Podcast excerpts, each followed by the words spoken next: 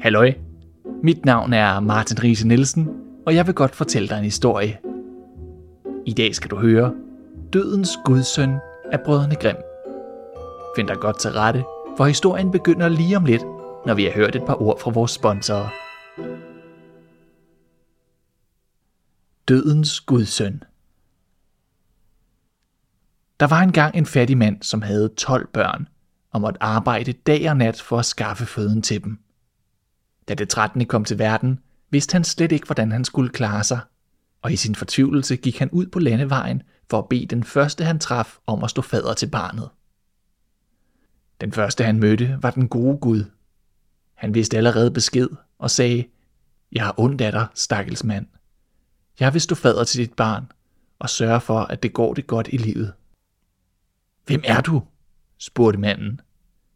Jeg er den gode Gud, svarede den fremmede. Ja, så skal jeg ikke have dig til fader, sagde manden. Du giver nogle rigdommer og lader andre dø af sult. Manden forstod ikke, hvor vist Gud fordeler fattigdom og rigdom, og gik derfor videre. Kort efter mødte han djævlen, som sagde til ham, Hvis du vil lade mig stå fader til dit barn, vil jeg skænke dig guld og ære og al verdens herlighed. Hvem er du? spurgte manden. Jeg er djævlen, svarede den fremmede. Ja, så skal jeg ikke have dig til fader, sagde manden. Du forfører menneskene til ondt og bedrager dem. Han gik videre, og lidt efter mødte han døden. Hvem er du? spurgte han.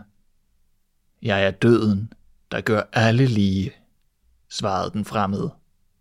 Ja, du skal stå fader til mit barn, sagde manden. Du gør ikke forskel på fattig og rig. Jeg vil gøre din søn rig og berømt, sagde døden. Det er altid godt at have mig til ven.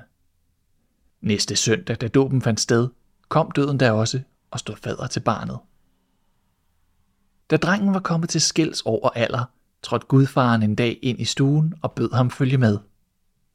De gik ud i skoven, og der viste han ham en lille plante og sagde, Nu skal du få din fadergave. Jeg vil gøre dig til en berømt læge. Hver gang du bliver kaldt til en syg, vil jeg vise mig for dig. Står jeg ved den syges hoved, behøver du blot at give ham en af disse urter. Så bliver han rask. Men står jeg ved fodenden, skal du sige, at ingen magt i verden kan frelse ham. Vogt dig for at bruge urten mod min vilje. Det kunne komme dig dyrt til at stå. Inden der var gået ret lang tid, var Gudsønnen den berømteste læge i hele verden. Han behøver kun at se på en syg, så ved han straks, om han vil leve eller dø, sagde folk.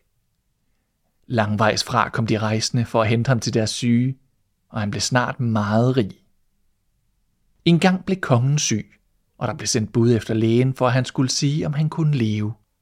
Men da han kom ind til sengen, stod døden ved fodenden. For ham var der ingen lægedom. Må jeg ikke kunne narre døden én gang, tænkte lægen.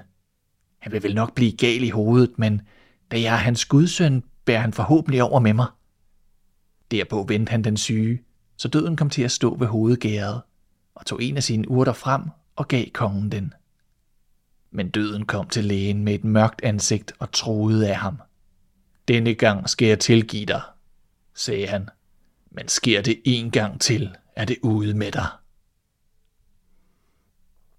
Kort tid efter blev kongens eneste datter meget syg. Han var ved at græde sig øjnene ud af hovedet, og lå bekendtgøre, at den, der kunne helbrede hende, skulle få hende til ægte og arve riget efter ham. Da lægen kom til den syge, så han, at døden stod ved hendes fødder.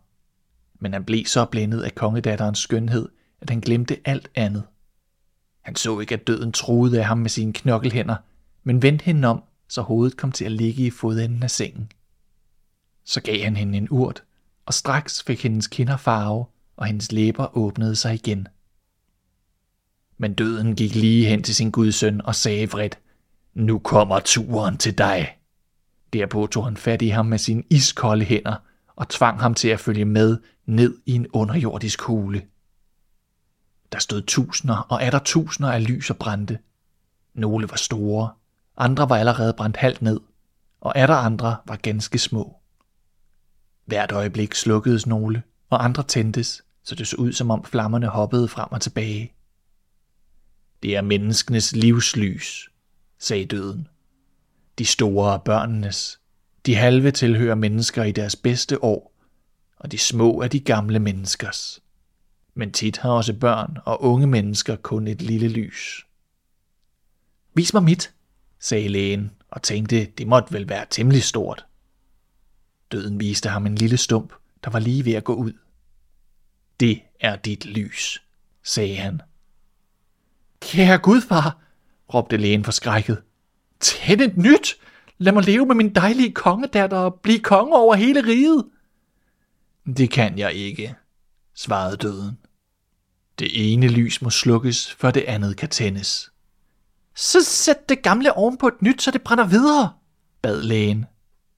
Døden lod, som om han ville opfylde hans ønske, og hentede et stort lys. Men da han skulle sætte det oven på den lille stump, væltede han den med vilje, så den slukkedes.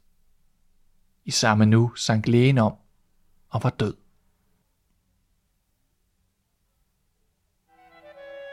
Det var alt for nu.